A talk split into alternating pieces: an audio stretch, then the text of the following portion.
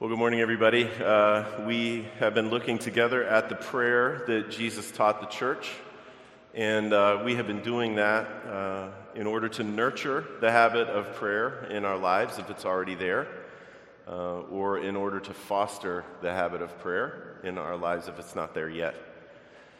Prayer is uh, essential to the Christian life because it's one of the places where God has promised to meet people like us and to share his life with us for our good.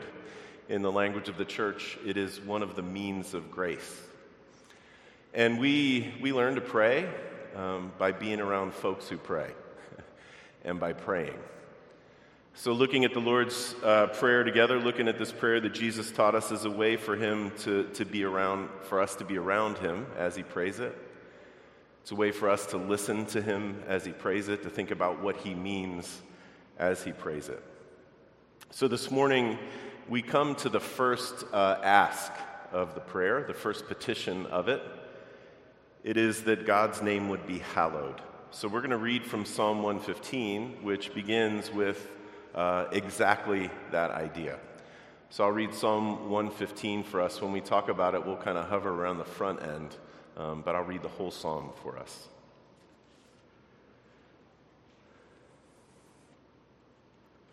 Not to us, O Lord, not to us, but to your name give glory, for the sake of your, sake of your steadfast love and faithfulness. Why should the nations say, where is their God? Our God is in the heavens. He does all that he pleases. Their idols are silver and gold, the work of human hands. They have mouths but do not speak, eyes but do not see. They have ears, but do not hear, noses, but do not smell. They have hands, but do not feel, feet, but do not walk, and they do not make a sound in their throat. Those who make them become like them. So do all who trust them. O Israel, trust in the Lord. He is their help and shield. O house of Aaron, trust in the Lord. He is their help and their shield. You who fear the Lord, trust in the Lord. He is their help and their shield. The Lord has remembered us. He will bless us. He will bless the house of Israel. He will bless the house of Aaron. He will bless those who fear the Lord, both the small and the great.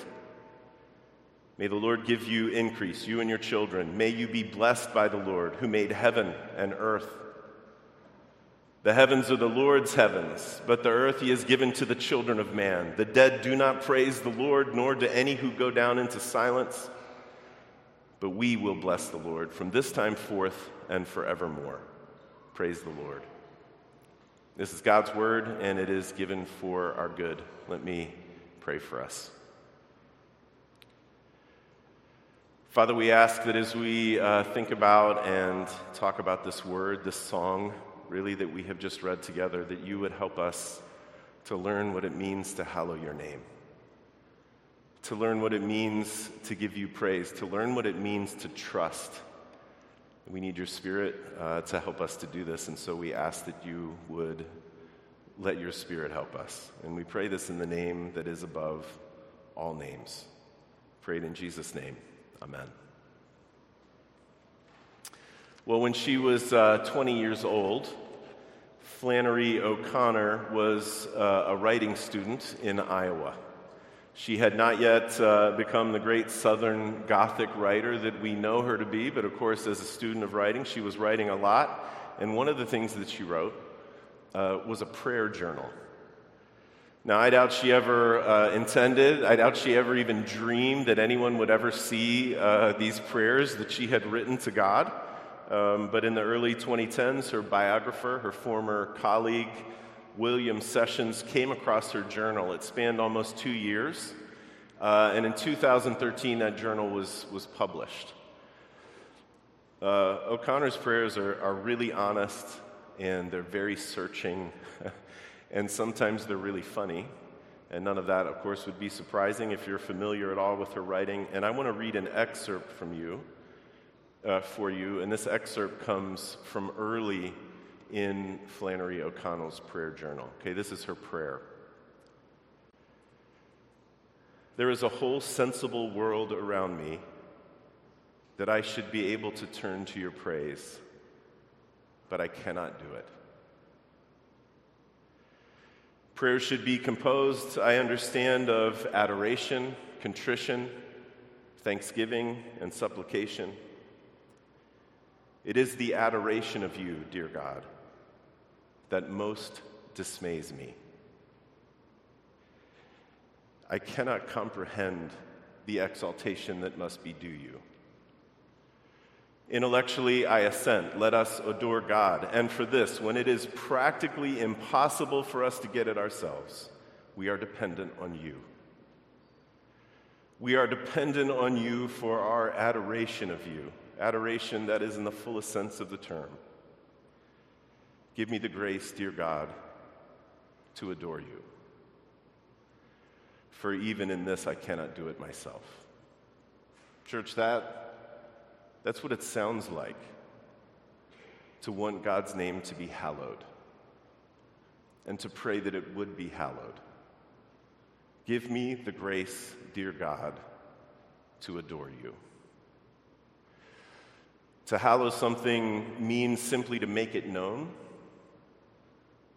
to be sure that it is acknowledged and honored.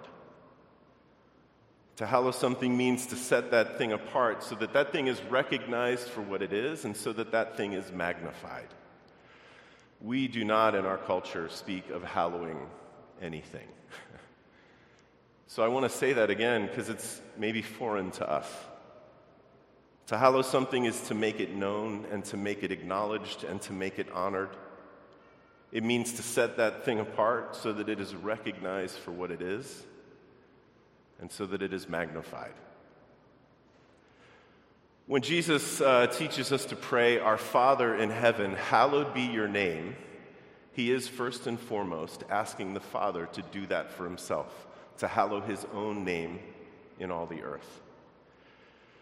But of course, for people like you and me to pray that prayer and to mean it is for us to hallow God's name as well. And this, if we are being honest, this does not come easy, if it ever comes at all. Because untaught and untrained in prayer, you know, our prayers usually begin and end with ourselves. We know that this is true.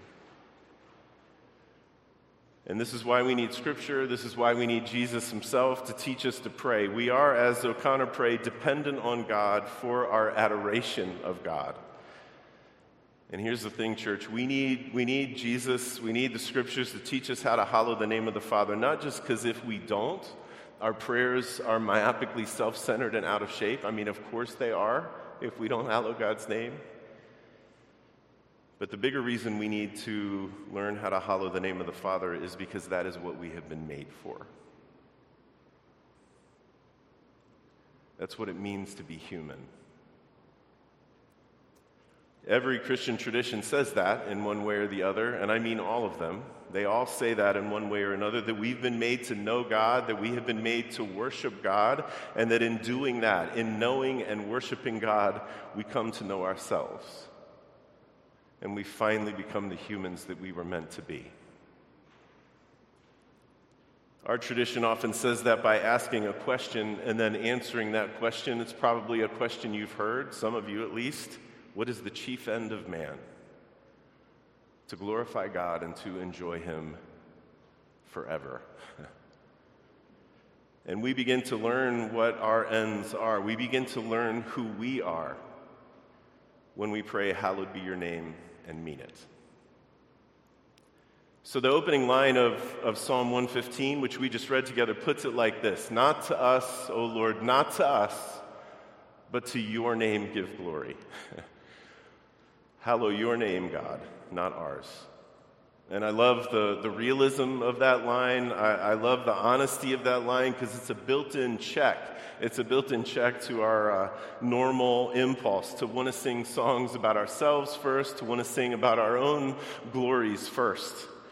And I, and I want to hover on that for a minute. I want to talk a little bit about glory because this is a key, I think, to understanding this part of the Lord's Prayer. And frankly, all of prayer, and frankly, all of what it means to be human and to follow Jesus in this world. Because the truth is, church, we have been made. We have been made for glory.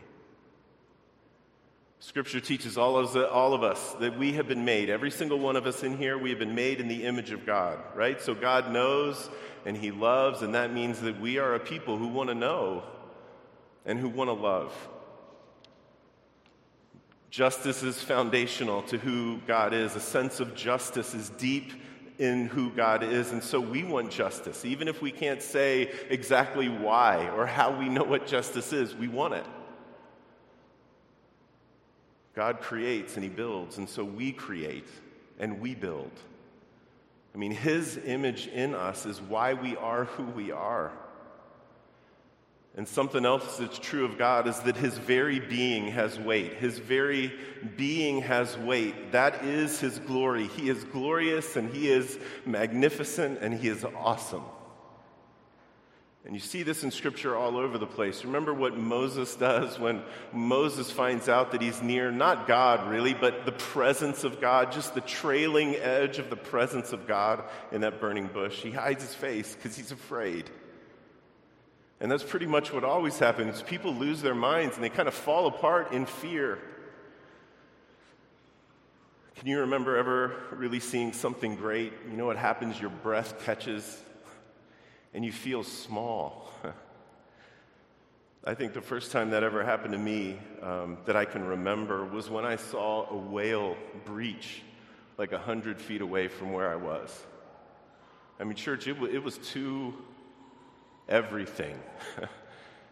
And for a minute, I, I thought, I don't know anything at all about who I am. I don't know anything at all about this world. It was beautiful and it was terrifying all at once. For some of you, maybe it's some music that you heard that make you made you feel that way or makes you feel that way, or maybe some athletic feat that you've watched someone do, some dance, some piece of art or a vista in nature. I hope that it's been something at some point. And the church, the point is this: we were made for that. We were made for that feeling forever and ever and ever and ever. God has glory, and so we want glory too. And if we're human, that is just inescapably part of who we are, and it is inescapably good, church. It is very good. Psalm eight says that he's made us a little lower than the angels, and he's crowned us with glory, and he's crowned us with honor. It is his glory, church, that he's crowned us with. It's his honor that he's crowned us with. He shared his glory with us for our good. But, you know, the fall of our, our first parents and our willing participation in that just about every day has messed that part of us up, right? Sometimes we, we don't want to share in God's glory. Sometimes we we would prefer to sing of our own glory first, or sing of the glory of some lesser thing as if it was God. And sometimes, sometimes we act like there is no glory in being human at all. I think that's uh, something that explains a lot of the unbearable inhumanity of the culture that we live in. So we've been made for glory. We've been made for glory by God himself. We have been made to have a weight and an essence and a beauty that is like his. But we get it screwed up if we don't start with him. We get it screwed up if we do not remember that it is his glory that we share. He is the one who has crowned us with his glory. So Jesus teaches us right up front, right at the very beginning, to say, "Hallowed be your name, Father." And the psalm writer says, right at the beginning, right up front, "Not to us, O Lord, not to us, but to your name give glory." And church, if you and I can get that right, if we can get that right first, we will grow into the humans that we were meant to be. I promise you that that's true. We will find out who we really are, and we will find out what we are here for. And church, this is one of the ways that people like us hallow God's name. We hallow God's name in adoration and in worship, like we are doing right here together, right now. What we do here together on Sundays is like a framework. It's like fuel for the worship and adoration that we do when we are apart. That moment at the beginning of our service, right after we're called into worship, where we have this moment where we just stop and we adore, that is a fuel for us. It teaches us who we are to be and how we are to worship. And I encourage you to see it that way, to let our worship together on Sundays be like a fuel and a framework for how we hallow God's name every day. So the psalm writer gives this really specific reason um, for asking God to give his name glory. He says, do this for the sake of your steadfast love and faithfulness. That is uh, a pretty constant refrain in the Psalms. It means that God is faithful to his promises. It means that God is faithful to his intentions for us no matter what. Even when we are unfaithful, even when it costs him everything, he remains faithful to his own promise to love us and to redeem us and to change us by forming his life in us and to bring us safely home. He is faithful to that no matter what.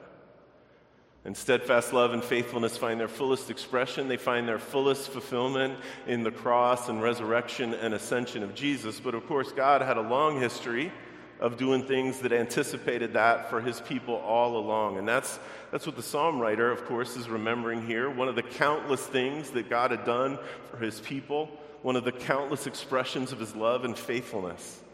So you can imagine, right? Thinking about that kind of stuff, it would be right, it would be normal, it would be natural to sing a song like this when you're overwhelmed with gratitude. For example, after the uh, Slave Trade Act was passed in England in eighteen oh seven, William Wilberforce, who had championed abolition in the English Parliament for twenty-seven years, he celebrated that passage by spending time meditating on these words from Psalm one fifteen. Not to us, not to us, but to your name give glory. And you can imagine why he would have gone to those words. I mean, he had been a vanguard of that movement, and objectively, he's a great man. But even he knew that that kind of victory, one that seemed like it was unattainable, one that seemed like it would never come, he knew it was bigger than him. So it makes sense that he would celebrate by thanking God before he took even one bit of credit. But one of the beautiful things about Psalm one fifteen, church, is that it doesn't appear to have been written in any kind of context like that. It doesn't seem like it was written in the context of any kind of victory. Just the opposite, in fact. It appears to have been written in the context of trouble. Verse two asks a question that points to this really painful taunt. Verse two says, why should the nation say, where is their God? I mean, we don't know the context of that taunt, but whatever the context was, it wasn't because things were coming up roses for God's people. Something bad had happened. And it's often in those moments, right, where we feel like God hasn't shown up. Or we feel that he's shown up, but he hasn't done exactly what we wanted him to do. That we want to sing our own songs. That we want to look for glory. That we want to look for help in other lesser things that could never hold up to that weight. You know? If God's not going to deliver, then I will... I will look to the things that can. If he's not going to come through right now, I will go to what I know will come through right now. And this uh, this psalm heads that impulse off as quickly as it possibly can. Oh, you, you want to know where our God is? The psalm writer says he's in the heavens, and he does whatever he pleases. The psalm defiantly returns to exactly where it started, hallowing God's compassionate, free, sovereign, untamed name. And then in verses four through eight, the psalm writer paints this picture of what it looks like, what it looks like to hallow things that are lesser than him, and what it looks like in the end when we do that. And I think maybe it would be helpful for us to think about, you know, the ways we do that. Precisely when it seems like God isn't doing what we want him to do, or he's not doing things on our timetable, right? Are we are we suffering? Are we facing some trouble? I mean, we're smart people. We know all kinds of shortcuts to feel happier for a minute. Drink too much, eat too much, go to some substance.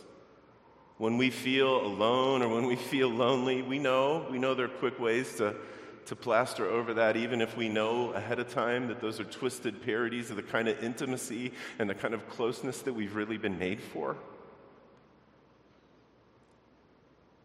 When we feel out of control, like we can't get the pieces of life to fit together, and we just feel like we have nothing, no hand on any string anywhere, we know that anger, that aggression towards the people around us, we know that that can make us feel a little bit of in control for a minute.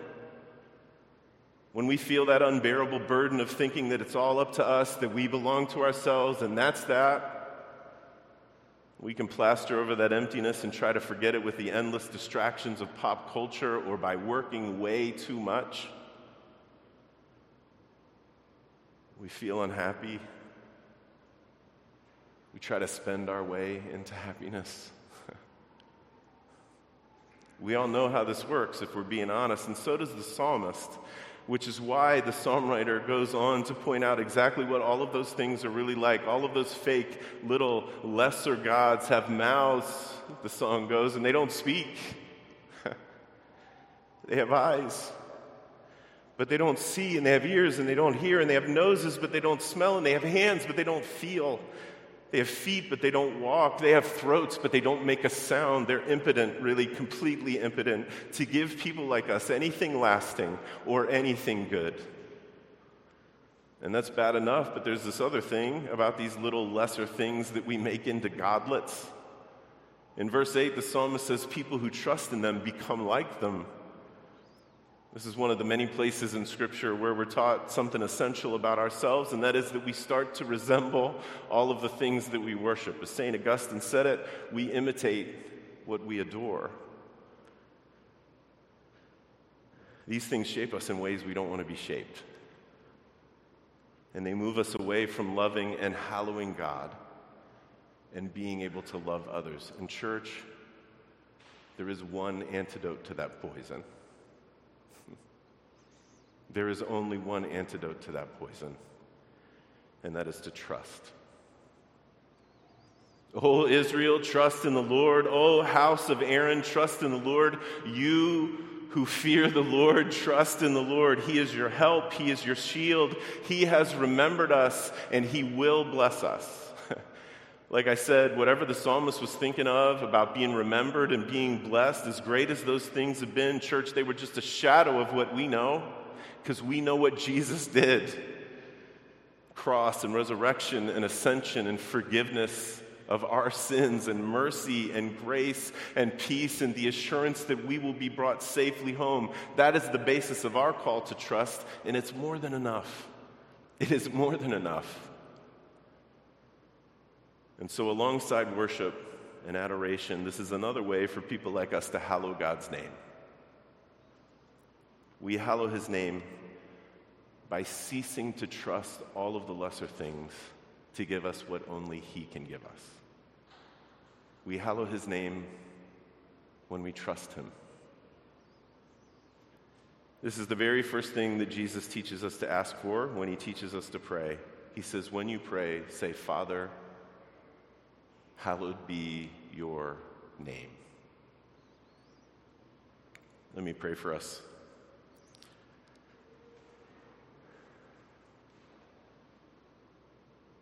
Father, give us the grace to adore you. Give us the grace to adore your, adore you for all of your acts in creation and all of your acts in redemption. Give us the grace to adore you for reconciling everything in the created order to yourself and Jesus, including us. Give us the grace to adore you. Let's pray the Lord's Prayer together.